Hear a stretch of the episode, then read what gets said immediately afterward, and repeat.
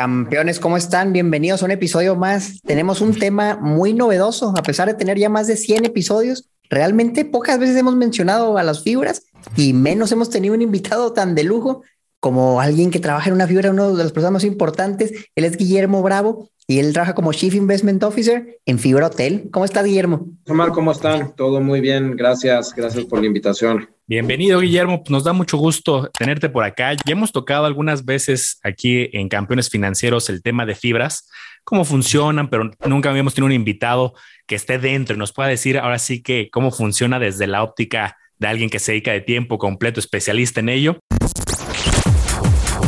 Bienvenidos a Campeones Financieros. Campeones Financieros. Donde Manolo y Omar hablaremos de finanzas.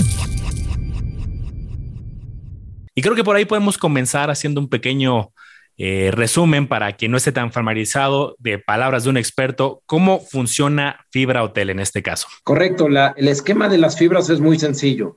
Las fibras básicamente son fideicomisos este, de inversión en los que son compañías públicas y las personas pueden comprar certificados y los certificados básicamente son una participación muy pequeña dentro del portafolio de inmuebles. Entonces, básicamente, Fibrotel específicamente como funciona, fuimos creado en 2012, este, salimos públicos a la bolsa con, con un portafolio de 30 hoteles y desde ese momento hemos venido expandiendo la cartera de hoteles y el, vehículo en sí es muy sencillo. La, la, idea es que nosotros de una manera profesional y con muchos años de conocimiento del sector, buscamos inmuebles que generen rentas, recibimos esas rentas, en nuestro caso es por, por la operación de los hoteles, este, de los hoteles, en casos de otras fibras puede ser por la operación de centros comerciales, de naves industriales, de distintas cosas, y es una manera muy eficiente fiscalmente para distribuir a los tenedores. Entonces, básicamente es, tan sencillo como es una compañía pública que es un fideicomiso, entonces todos los inmuebles están en un fideicomiso y tú compras una pequeña participación de ese fideicomiso, con el ideal de que ese fideicomiso te va a dejar las rentas. Entonces, la, manera, la manera general de pensarlo es que, es que históricamente muchas este, mamás, abuelas o, o por tradición familiar buscas comprar un departamento. ¿Por qué? Porque te va a dar una renta. Entonces sientes que tienes un bien físico, tienes un inmueble, que aparte generalmente en el tiempo se han venido apreciando esos inmuebles y aparte de tenerlo, pues te va a ir dejando un poquito cada mes. Al principio tal vez pagas la hipoteca y después te empiezas a quedar con algo de utilidad. En este caso, el beneficio de, las fibras son, son varios adicionales a eso. El primero es que no estás expuesto a un riesgo de solo un inmueble. O sea, aquí seguramente han, hablado ya muchas veces de los beneficios de la diversificación y en este caso es uno de los beneficios más importantes. Te, diversifica. Nosotros, por ejemplo, en Fibrotel tenemos 86 hoteles y estamos presentes en 26 estados de la República. Entonces, si le va mejor al norte del país o al centro del país o al turismo del país, estamos diversificados y eso, eso es bueno. El segundo beneficio es que a esto nos dedicamos de tiempo completo. O sea, somos, somos managers profesionales con mucha experiencia en el sector, en donde muchos de los problemas o de los riesgos de, del sector inmobiliario, nosotros sabemos cómo, cómo manejarlos y, compramos básicamente activos de calidad institucional. Y finalmente, que es un tema de, de, todos los este, acciones, o en este caso certificados de la bolsa, es que tienes liquidez. Si en algún día quieres vender el departamento que tenías, un inmueble que tienes, te va a costar notarios, te va a costar costos de transacción y no te lo van a querer comprar el, día uno. Entonces, todas estas cosas este, son, son, digamos, los beneficios, pero el concepto es muy fácil. Tú eres el propietario de un pedazo muy chiquito de un portafolio de inmuebles. Oye, Guillermo, cuando les platicaba a la audiencia que nos sigue que pueden invertir en hoteles con seis pesos, pues me dijeron, estás loco, eso es una broma, estás jugando. Pero pues no, realmente, corrígeme si me equivoco, pero el monto mínimo para comprar un certificado ahorita anda por los seis pesos, era un poquito más, un poquito menos.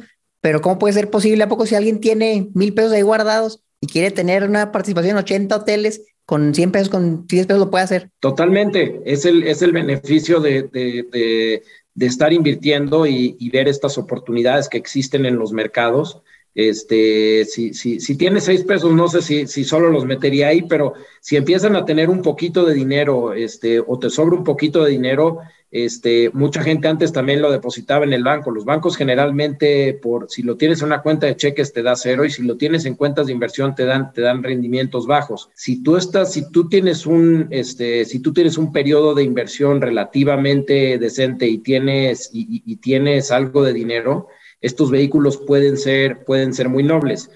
El precio fluctúa día a día, entonces eso también es importante mencionarlo porque, porque pueden haber ganancias y pueden haber pérdidas pero generalmente si tienes un horizonte de largo plazo y tú prefieres recibir tus rentas, tú no estás, cuando, cuando tú tienes un inmueble, tú no estás viendo si las casas de juntos se vendieron más caro o más barato y no estás todos los días checando el precio.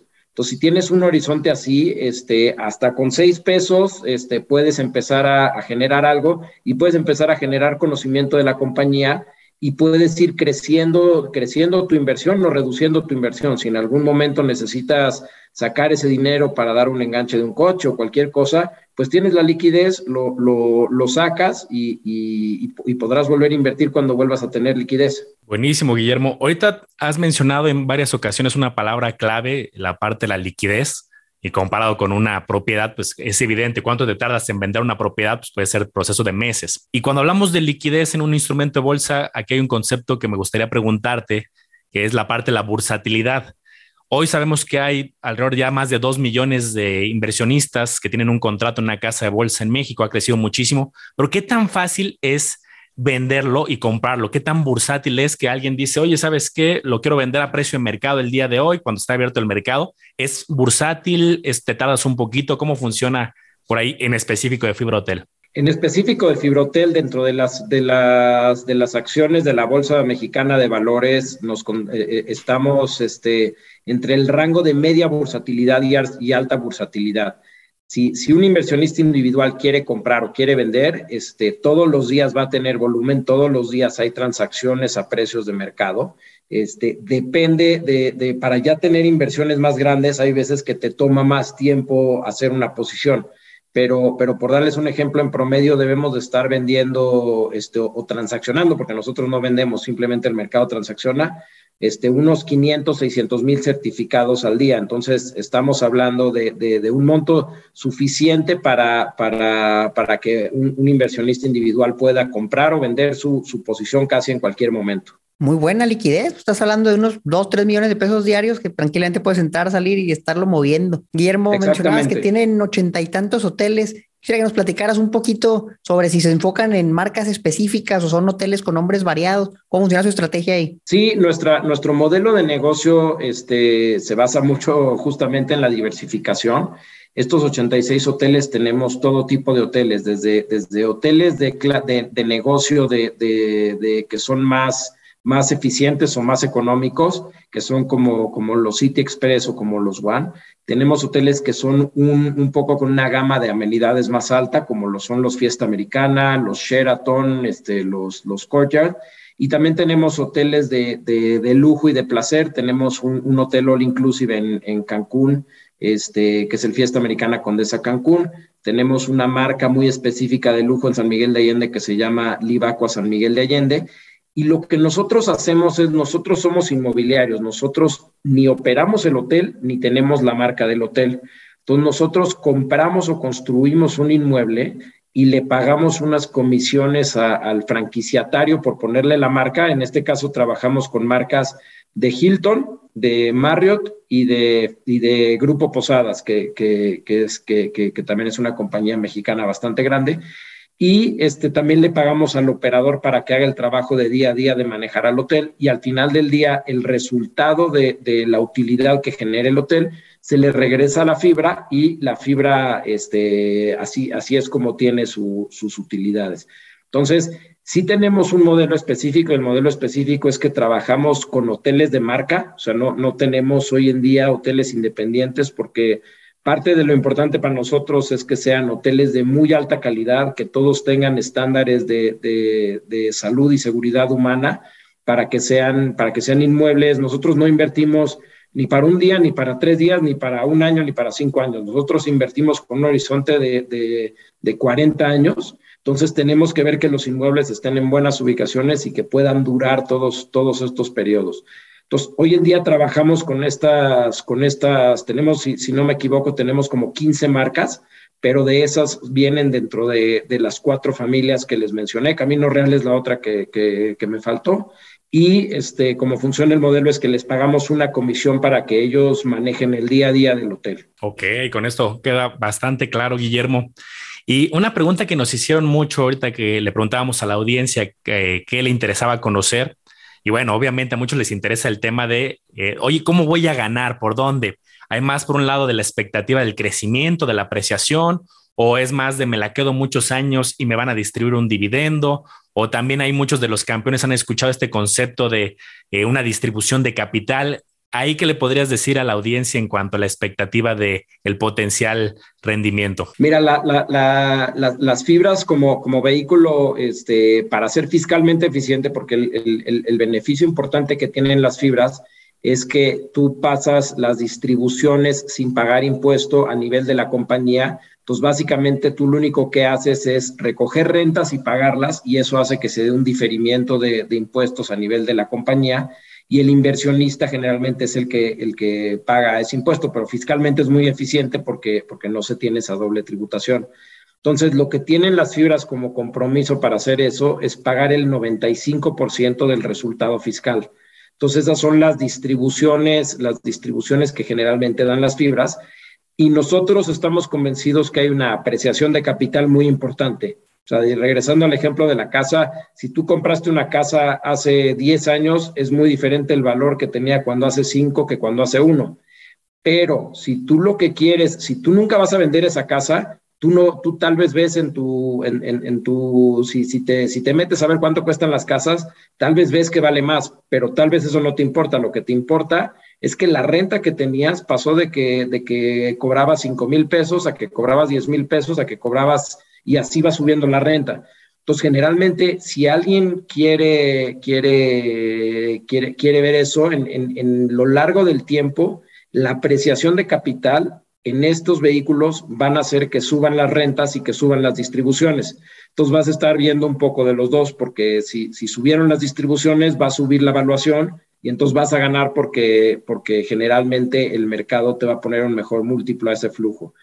Entonces, en este caso va a depender de, va a depender de cada quien. Los que tengan horizontes de muy corto plazo pueden estar pensando si, si van a estar mejores las cosas y tal vez van a mejorar los retornos y eso va a hacer que suba la acción. Y los que tengan un horizonte de muy largo plazo, este, van a estar pensando en qué tanto, qué tanta distribución puede generar la fibra o estos hoteles en un periodo más largo. Eso es bien importante, Guillermo, hablar del, horizonte de inversión, entender que esto es una inversión no a cinco años, a 10, 20, 30, 40 años, porque hay periodos como lo que vimos hace poco del COVID, donde mucha industria se vio afectada, la industria del turismo, incluyendo los hoteles.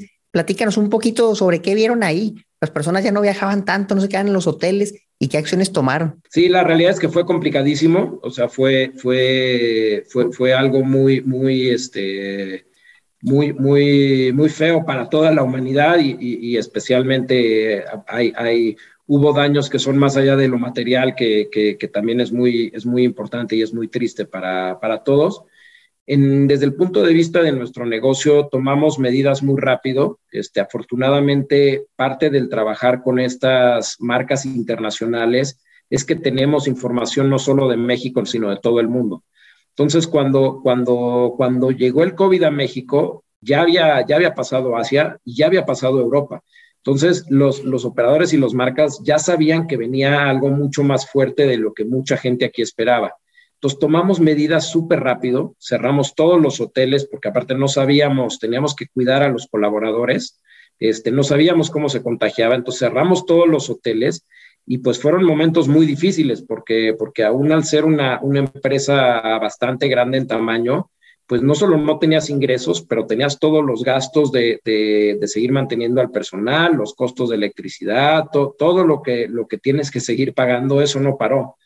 Entonces, este, afortunadamente, afortunadamente tuvimos buen apoyo de, de, los bancos en su momento y de toda la gente. Toda la gente se, se, se solidarizó con la compañía para, para apoyarnos, entender que este era un tema temporal y pues entre todos, después de un par de meses, este, la verdad es que empezó a cambiar la, la situación.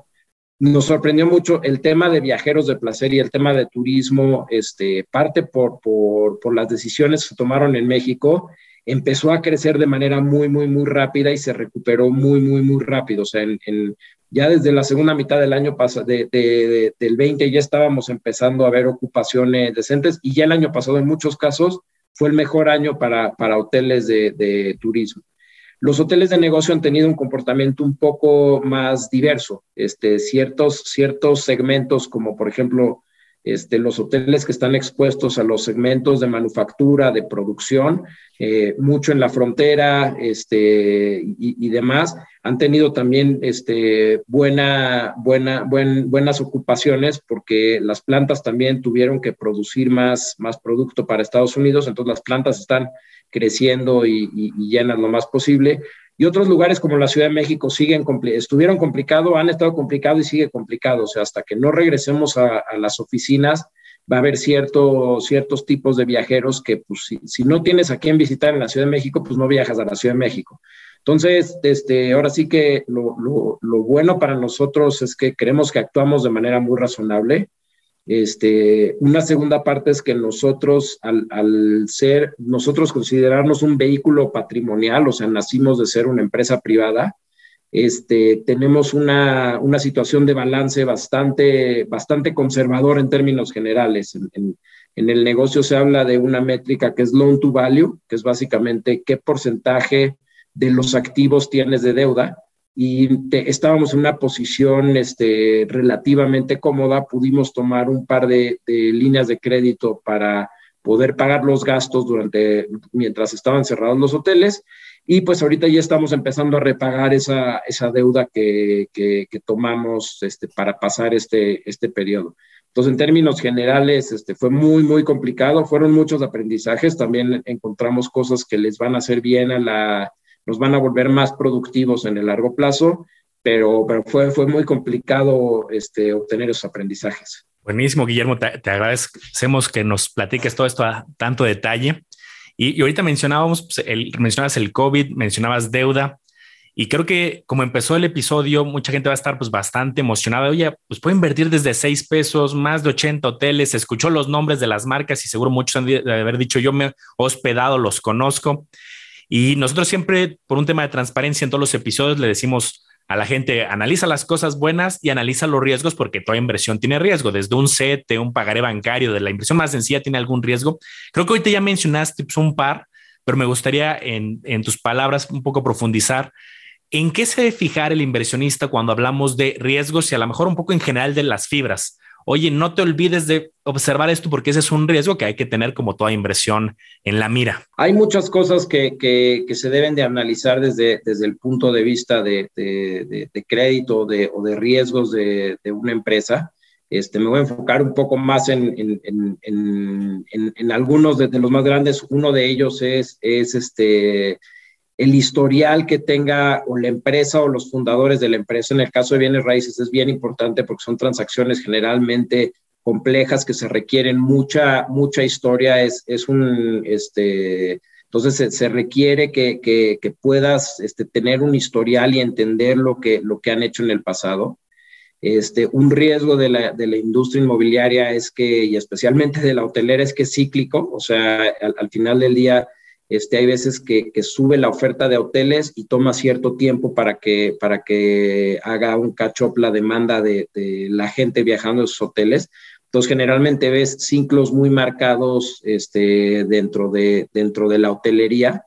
Este, lo mismo con el tema de, del apalancamiento, es importante, es importante no solo el el total de deuda, pero entender cuáles son las obligaciones este, que va a tener la compañía y cómo va, cómo va a enfrentarlas. Si tiene, por ejemplo, riesgo de tasa de interés, en nuestro caso tenemos un bono este, que también es un instrumento público que la gente puede invertir en él y ese bono este, está a una tasa fija. Entonces tenemos la mitad de nuestra deuda en una tasa fija y la mitad de nuestra deuda en una tasa, en una tasa variable y al final del día entender este, lo fundamental del negocio, que es el, el mismo negocio, el, underlying business. O sea, en este caso sería, sería el, segmento de, inmobiliario y el segmento de hoteles dentro de, dentro de esa rama. Ahí puede haber muchos, muchas cosas, este, muchas cosas importantes de, distintas visiones de, la gente, como por ejemplo, y, eso va desde nivel macro, desde qué está pasando en, en, México, hasta nivel micro, qué está pasando en Coatzacoalcos, en donde, en donde tenemos un hotel. Este, y Ahorita hay un, hay un movimiento muy importante este, que es todo el tema de, de, ESG, que son, este, que son temas ambientales, sociales y de gobernanza. Hemos hecho dentro de, las fibras en general y en Fibrotel hemos hecho esfuerzos muy importantes y eso lo que, lo que hace es justamente también poder enseñar muchos de estos riesgos. Si ustedes se van a nuestra página de internet www.fibrotel.com, hay una sección de inversionistas en donde tenemos un disclosure súper amplio. Entonces, eso es, eso es muy importante porque, porque como dicen, el, el, ver cómo ha ido la acción los últimos tres días y tratar de adivinarle para dónde va, eso no te da la, visión de que tú tienes que, tomar una idea de, que estás comprando un pedazo de una compañía, no, un papel. Este, y, también te, eh, eh, hay, temas, este, hay temas, por ejemplo, de, sustentabilidad que, que todos estos, toda esta información que hemos hecho te ayuda a, entender los riesgos más macroeconómicos, por ejemplo, riesgos de, huracanes, riesgos de, terremotos, este, riesgos de, distintas cosas a las que puede estar expuesto tu negocio. Entonces, este, hay mucha de esa, información. La verdad es que los riesgos son, son este, pueden ser muchos y, cada quien los tiene que, los tiene que ver por qué tanto le, le, van a impactar. También en es muy importante, si, si no, no, sé a cuántos se hayan metido, pero los que se meten a ver el prospecto de colocación cuando eres pública, hay una sección de 40 o 50 páginas eh, en el que vienen todos los riesgos desde que invadan Ucrania hasta que, hasta que el peso se, se devalúe. Entonces, de eso sí hay muchísima información. Este, a veces es tedioso, pero para la gente que le gusta este, entender y leer esos documentos, viene muchísima información y muchísimas explicaciones al respecto. Guillermo, aquí en este podcast nos gusta mucho la bolsa de valores en general y de repente analizamos acciones, analizamos ETFs, analizamos algunas fibras. Fíjate que me acuerdo mucho hace un año y medio, por marzo de 2020, cuando empezó lo del COVID, nos tocó vivir pues como toda la bolsa se desplomó, invirtieras en cualquier acción, pues probablemente te fue mal y luego los que compraron a precios muy baratos pues tuvieron rendimientos exagerados, no fuera de lo normal, rendimientos del 50%, 60%, 100% en, en muchas acciones ETFs, cosa que ahora lo ven inversionistas que empiezan tal vez hace un mes, dos meses, y dicen, hombre, pues yo le hubiera entrado a ese precio tan barato, pero que en ese momento, pues realmente era muy duro los que teníamos inversiones, pues verlo, ¿no? Ver lo que estaba bajando y tratar de entender qué estaba pasando con la economía, no era fácil. Entonces, me acuerdo mucho de esto. Digo, pues, ¿por qué no invertí más en ese momento? Y ahora veo, por ejemplo, el precio del título de fibra hotel que inició en 2003 en 20 pesos, llegó a bajar a un mínimo de 3.80 en, justamente en el COVID, y ahorita ya vale como alrededor de los 6 pesos. ¿Cómo nos puedes ayudar a entender, Guillermo, si el precio es justo, está a una evaluación razonable o ustedes creen que está muy barato, está muy caro? ¿Qué podríamos usar para, para evaluar eso? Como en una acción, por ejemplo, vemos un múltiplo de ganancias contra el precio. ¿Qué se puede usar en las fibras? Bien, las fibras generalmente hay varias métricas que, que, se, que se, usan. Este, concuerdo con ustedes que es, es, importante, es, es, como en todo, el costo en el, que, en el que tienes en un inmueble te lo quedas por toda la vida. Cuando inviertes en un certificado o en una acción, el costo al que compraste también te lo vas a, también te lo vas a quedar un largo tiempo. Entonces, muchas veces es, es importante no solamente, no solamente decir me gusta Apple, porque pues probablemente a todos nos gusta Apple, pero a qué precio me gusta Apple y a qué precio estoy dispuesto a comprar Apple. Este, y eso, eso hace que muchas veces muchas compañías, este, digamos, sea, sea, no hagan el análisis correcto porque, porque tienen algún tipo de sesgo. Entonces, para, para todo este tipo de, de, análisis, este, es importante eso, hacer el, dedicarle tiempo, que, que se diviertan y, y hacer el trabajo. En las fibras creo que hay distintas métricas que, se pueden usar. Hay un concepto que se llama cap rate en bienes inmuebles. Este, ese es muy usado a, nivel internacional y es el monto inverso a, la métrica de valor de empresa a EBITDA. Entonces, el cap rate se maneja en porcentajes. Mientras más bajo es el porcentaje, más cara está la compañía y mientras más alto, más te da. Entonces, digamos que si tú tienes una empresa que vale 10 y estás tradeando un cap rate de 10%, te va a dar uno cada año de, de, de. Entonces, es, es, digamos, en vez de que sea 10 veces evita, sería 10%. Es, es, es el número inverso, el cap rate es una. Otro muy importante que para nosotros probablemente es el más, este, el más valioso porque en cap rate en hotelería a veces cambia, donde cuando tienes un, un como una nave industrial o un centro comercial tienes mucha visibilidad porque sabes tus contratos, qué tanto van, sabes tus rentas, cuánto pueden ser por los próximos dos, tres años y tienes mucha visibilidad. En los hoteles tienes un poco menos de visibilidad, entonces el cap rate o el múltiplo de, de es, este, hay veces que no es en la mejor métrica pero el, el, valor en libros o el, o el NAV es, es, una métrica generalmente en Estados Unidos, es, es, que es el mercado más desarrollado de REITs, es lo que más se usa. Y eso básicamente lo que hace es irse a, a, a, hacer evaluaciones y al balance de cada año y ver cuál es el valor de todos los activos. O sea, si hoy salgo a liquidar los activos, ¿cuánto podría valer el portafolio, este, el portafolio de esta compañía si los vendo individual? O sea, si, si si, si, este, si, si, su, si, si su audiencia quiere comprar un hotel por ellos mismos, ¿cuánto costaría venderles a cada uno los 86 hoteles? Lo sumas y eso es lo que vale la compañía. Generalmente en el mercado las, las acciones este, deben de estar tradeando muy cerca de ese valor. Hay veces que están arriba y hay veces que están abajo por distintas circunstancias, pero muy cerca. En México lo que vemos de las fibras es que estamos a descuentos muy importantes de esos, de esos valores de, de reposición o, o, net asset value. En nuestro caso estamos como al 50% de, wow. de, de, descuento. Entonces, es para, nos, es, es un, para nosotros es una métrica muy importante. Nosotros, este, lo que, como, como puedes evaluar un hotel es, es muy fácil. Es decir, cuánto invertiste en él y cuántos cuartos tiene. Entonces, si, si, si invertiste 100 pesos en él y tiene 10 cuartos, este, vale, vale 10 pesos por cuarto. En este caso, por darles una idea, nuestros hoteles hoy al precio de, de, de Firotel debemos de estar en 750 mil pesos por cuarto, este, que son 35 mil dólares este, por cuarto más o menos. Eso tal vez no les diga mucho, pero lo que te cuesta hoy construir un hotel de, servicios electos es más o menos el doble. Entonces, el que quiera construir un hotel va a tener que tener un costo del doble y si quiere tener unos retornos como los nuestros, va a tener que tener tarifas más altas. Entonces, generalmente, por eso nosotros vemos mucho ese costo de reposición, porque no solamente te dice cuánto valen tus activos contra lo que nosotros pagamos, o sea, los, los, el, el, cuando estaba 20 o cuando estaba 18, pagamos los mismos 100 pesos por el inmueble. Simplemente la evaluación de la compañía, el múltiplo ha ido cambiando. Entonces, un poco esas son las, las, este, las métricas que usamos. Este, y creo que de, para la gente inmobiliaria el, el, descuento a, a, a, lo que valen las propiedades en el mercado privado es este, probablemente es de las más importantes. Es un dato bien interesante y fuerte el, el dato del descuento ahorita que nos platicabas. Y algo, Guillermo, que, que, yo no puedo dejar de preguntar es eh, la parte de la regulación, porque siempre nos gusta también por transparencia mencionarlo.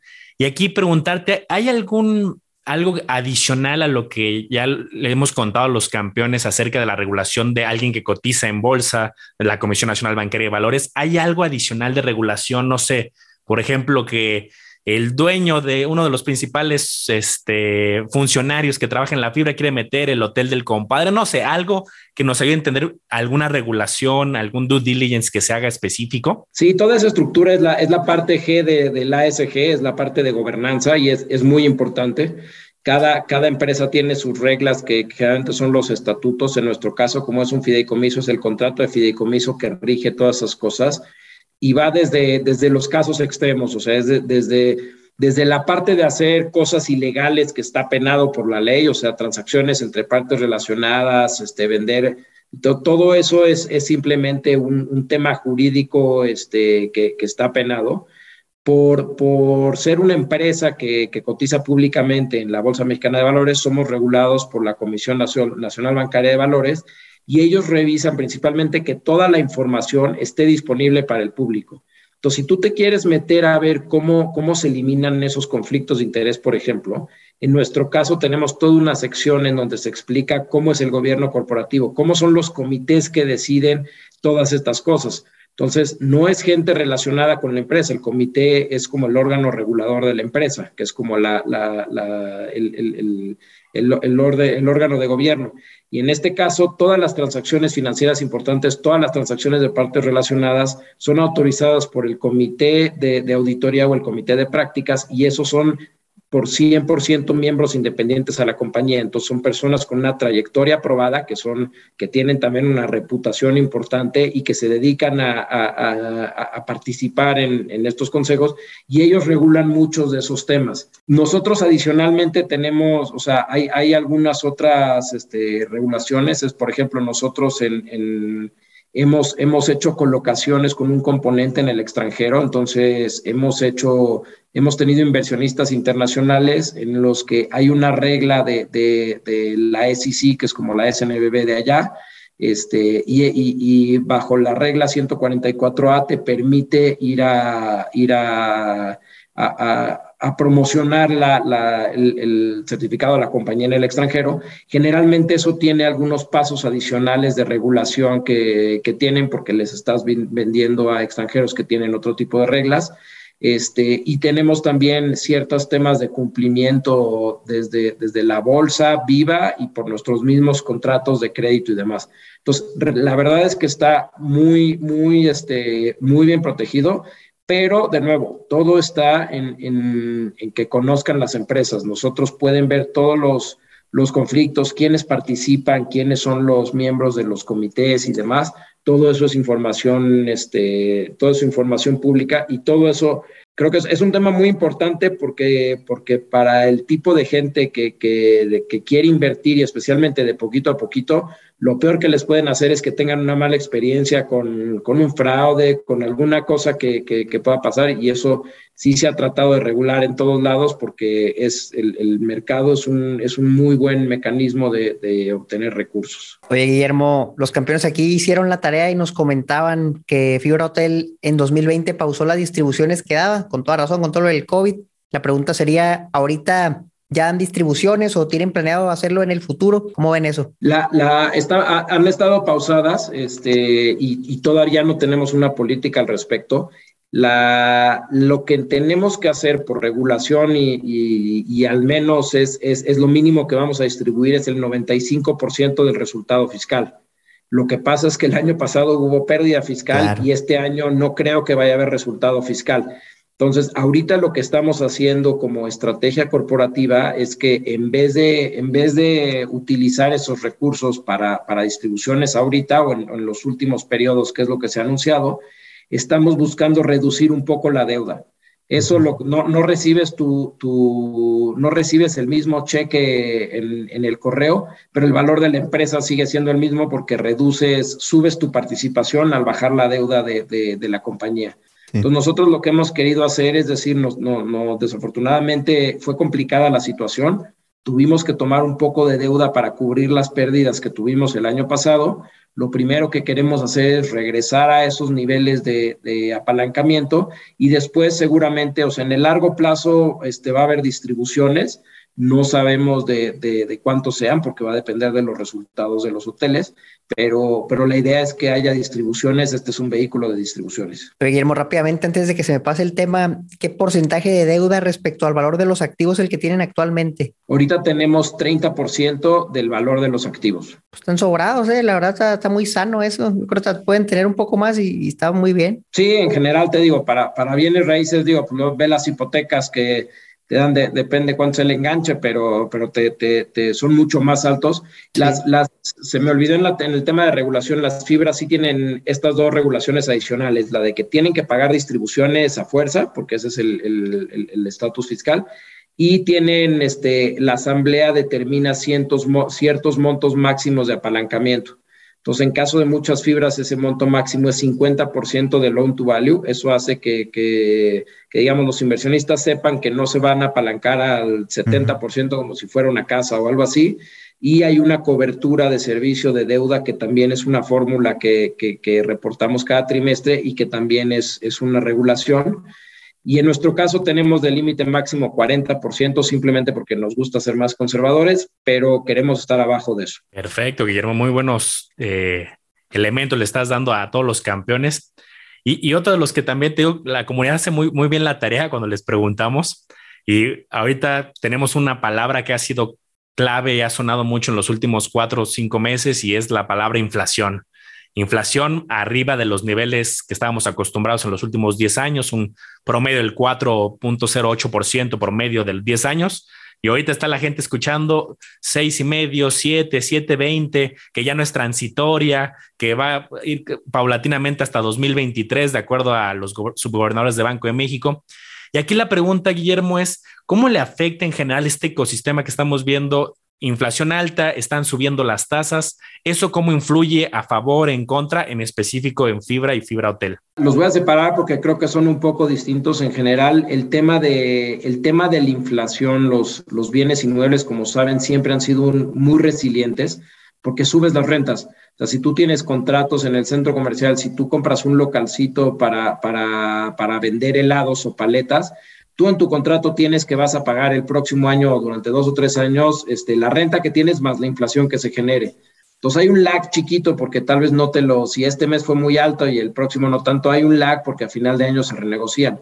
Pero generalmente los bienes inmuebles y todos los costos de que te cuesta construir un bien inmueble nuevo, pues todo va subiendo. Entonces generalmente los, los bienes inmuebles han sido muy resilientes a temas de inflación en nuestro caso, este, es un poco más extremo porque nosotros ponemos la tarifa todos los días. Entonces, este, no, no, no, no estamos en esa situación, pero si, si, si tuviéramos que subir los precios de manera muy acelerada, todos los días podemos cambiar el precio y todos los días podrías hacer ese ajuste y entonces no habría ese impacto por, por, por inflación. Hay un impacto por otras cosas, porque se desacelera la economía y porque tiene ciertos costos y otras cosas, pero generalmente a nivel de los ingresos este, no tienes tanto impacto en este tipo de, de, vehículos por inflación o es un impacto un poco más este, transitorio. Este, ya no es buena palabra, pero, pero, pero ese, es el, ese es el impacto que, que, que generalmente tiene y, y si ves durante, durante otros ciclos en, temas inflacionarios, no, no es tan, no, ese no es el tema que impacta los bienes raíces. Un tema que sí es más importante es el tema de las tasas de interés. Y generalmente pues van, van en opuesto cuando, cuando, cuando suben, suben, este, suben juntos. Entonces, este, ese tema lo que, lo que te crea son dos cosas. El primero es que el balance que tienes te va a costar más intereses. Entonces, tu costo de capital este, como compañía sube. Entonces, lo que eso va a hacer es que si tenemos que pagar el, X por ciento más de intereses este año contra el, pasado, pues eso simplemente es distribución que, que, ya nadie va a ver porque se lo estamos pagando al banco o al mercado o a, quien sea dueño de, de, de los bonos. Entonces, eso hace que tenga un impacto directo en resultados y hay otro impacto importante que es, es este, el tema del flujo de los inversionistas. O sea, los inversionistas cuando tienen diferentes opciones de invertir, pues van a, van a definir si quieren invertir en CETES con menos riesgos o si quieren invertir en, en, en, una empresa operativa con más riesgos. Y entonces van a tomar en cuenta cuáles son las valuaciones de las dos para ver en cuál prefieren invertir los generalmente inversionistas internacionales, por ejemplo, uno de los temas que ha sido muy benéfico para real estate en el mundo y, un poco para México, es que los fondos de pensiones no pueden conseguir inversiones que les dejen 2-3% porque la deuda en, tasa real está generalmente negativa. Entonces, los, los, los inmuebles que generalmente pueden tener este, pasan la inflación a los clientes, casi siempre te dan tasa real positiva porque el, porque el dividendo real es más alto que lo que te dejan los, los bonos. Pero si llegan a subir mucho los bonos, pues van a decir, ah, pues tal vez mejor compro un poquito más de bonos y entonces venden un poquito más de bienes inmuebles y eso lo que hace es que bajen los múltiplos de la evaluación. Entonces, esas son las formas en las que, en las que se, se, se, impacta el negocio por esos temas. Oye, Guillermo, pues así como lo hemos platicado en este episodio, lo que veo es, es lo siguiente los activos de Fibra Hotel cotizan a un precio muy barato respecto a su valor real. Como no hay distribución, el inversionista puede decir, oye, pero yo quería un flujo, pero ahorita me gustó mucho lo que nos dijiste. Ah, mira, es que ese flujo no es que no lo recibas directamente, sino que a lo mejor se usará para pagar la deuda y al bajar la deuda de la empresa, pues por ende aumenta el valor de sus activos, porque al final de cuentas, activos netos, pues activos menos pasivos, activos menos deuda y otras cosas, entonces aumenta el valor y en teoría eso debería reflejarse en el precio del certificado, porque el valor de los activos es mayor el certificado vale más. Y eso lo hemos visto, realmente el mínimo de 3.80 en 2020, ahorita vale casi el doble, 6 pesos. Imagínate el que le entró ese precio y duplicó su capital en unos años, pues la verdad qué chulada. Entonces se me hace inteligente el esquema, de hecho creo que funciona mucho mejor porque incluso, corrígeme si me equivoco, la plusvalía en las fibras está exenta de impuestos. En cambio, si tú quieres tu distribución, pues te retienen el 30% y luego se suma tus ingresos y probablemente vas a pagar más que cero. Platícanos un poquito de los impuestos en, los fibras, cómo funciona. Sí, exacto. Este, las, las fibras, este, generalmente como funciona es que tienes dos componentes y, esto va muy relacionado con el tratamiento fiscal de las fibras. El primero es el dividendo y el dividendo es, es este, lo que se considera el 95, la ganancia fiscal. O sea, si tú tuviste utilidad fiscal y lo pagas como dividendo, esa parte este, tiene un 30% de, de, de tasa impositiva de ISR como como, otros, este, como otras inversiones. Y el retorno de capital lo que es es que tú en, en para, para, para, temas fiscales tienes conceptos como la depreciación.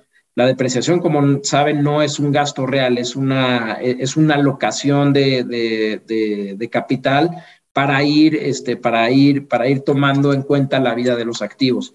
Pero en este caso, nosotros nos fijamos más en métricas como EBITDA o como NOI, porque generalmente los bienes inmuebles tienden, si no apreciarse, a con el tiempo no pierde valor una estructura, una estructura de un edificio.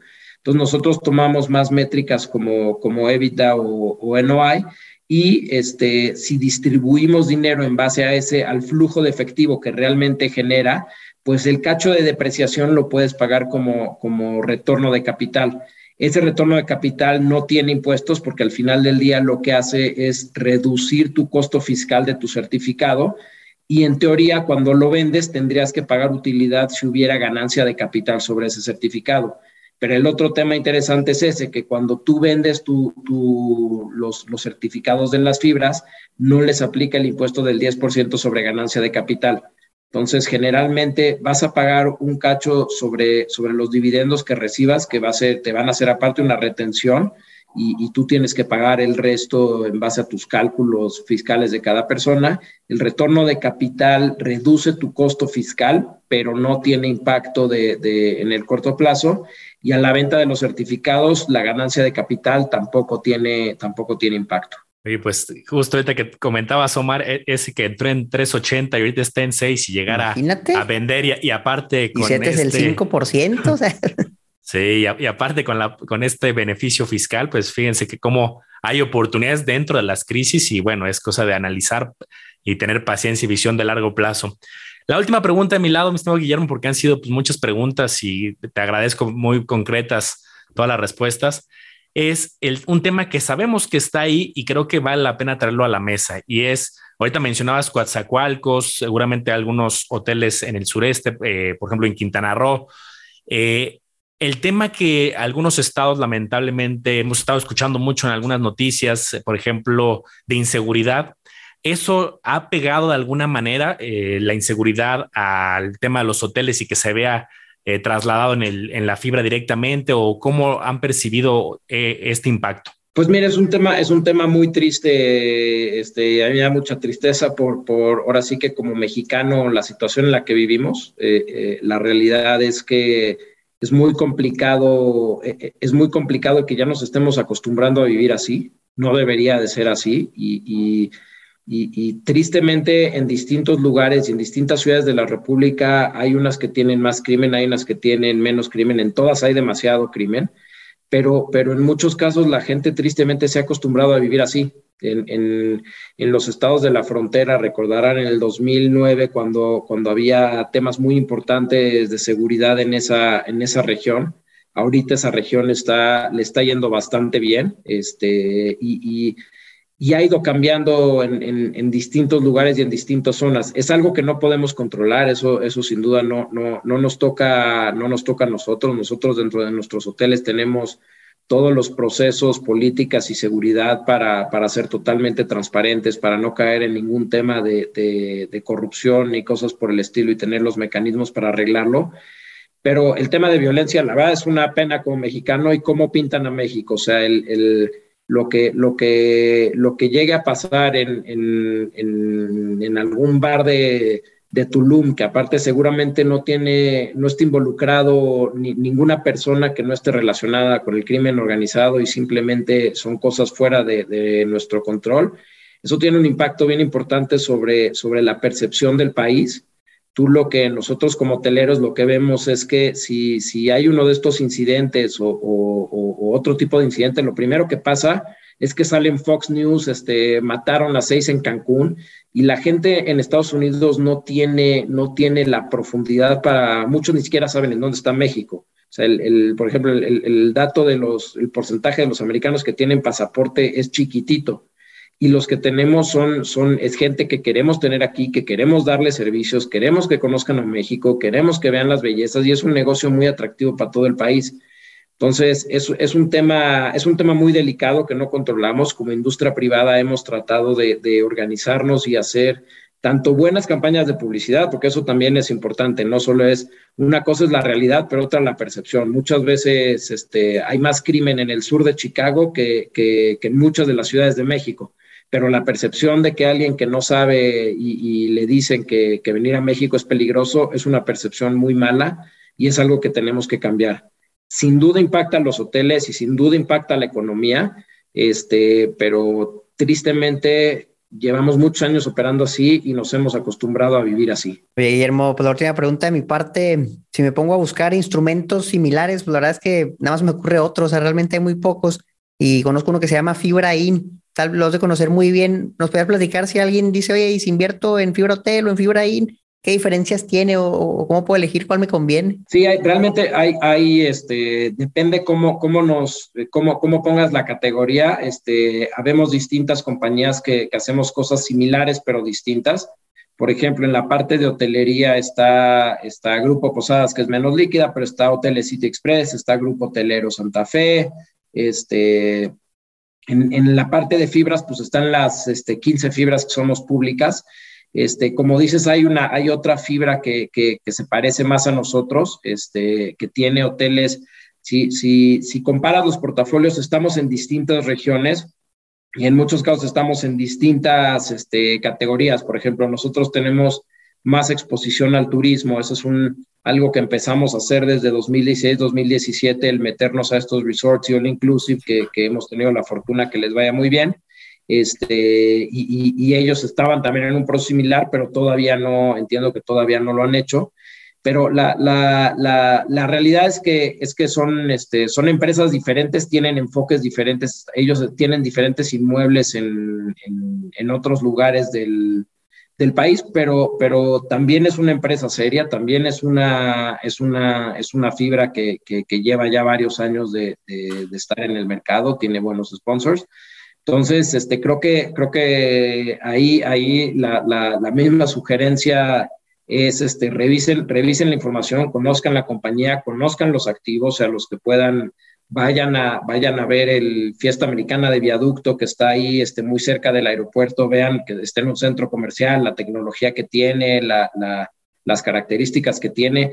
Ese es el, el verdadero diligence, o sea, si, si hablas con los inversionistas americanos, este, muchos de ellos vienen y conocen las propiedades y ven, porque ver las fotitos de los inmuebles este, está fácil muchas veces, pero, pero de nuevo, si quieres poner tu patrimonio en esto, pues tienes que, implica, implica un, un trabajo y si no, este, pues también puedes comprar índices que, que, que, ya hayan hecho cierto trabajo para diversificarte.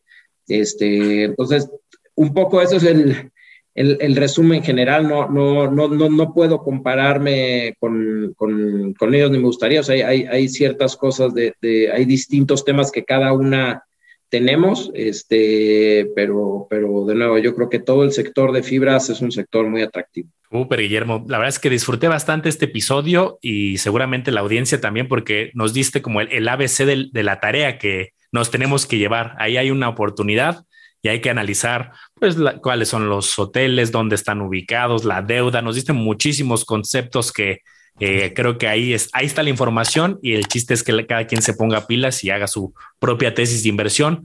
De mi lado, agradecerte y no sé si algún mensaje o algo general que se nos haya pasado algún mensaje final que quieras dar. No, me, la verdad es que me, me encanta el, el, el, el concepto de, de, de, programa que tienen. Es, es, algo que le hace mucha falta a México.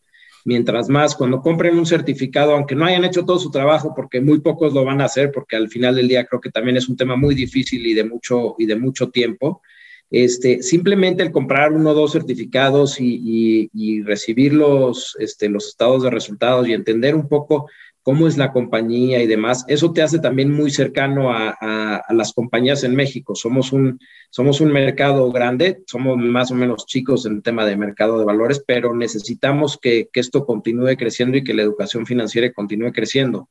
En Estados Unidos, para, para los REITs, los vehículos como las fibras, la cantidad de inversionistas individuales que tienen en su portafolio es altísimo. O sea, muchas veces es más grande que, que, los más grandes tenedores que tienen todos los, los, vehículos, porque es un vehículo muy patrimonial de largo plazo enfocado en inversionistas. Entonces, este, me encanta que, que, lo exploren, que lo piensen y que más gente le interese la, la inclusión financiera, porque si ya tienen si ya invierten seis pesos en, en, Fibrotel, eso quiere decir que por lo menos ya se están preocupando por sus finanzas, por no, por no hacer muchas de las, de las tonterías que luego no hacemos porque no conocemos, como este, tomar malas, malos préstamos y cosas así. Entonces, este, felicidades por, por el trabajo y, anímense a, comprar, aunque sea un certificado, y conocer un poco más de la compañía y van a ver que cuando, cuando, cuando las cosas mejoren y, a lo largo del tiempo, este, creo que la compañía tiene unos activos muy sólidos. Bueno, inversionistas, pues ahí lo tienen, de la voz de Guillermo Bravo, el Chief Investment Officer de Fibra Hotel. Guillermo, muchas gracias por tu tiempo. Nos vemos a la próxima. Muchas gracias, saludos.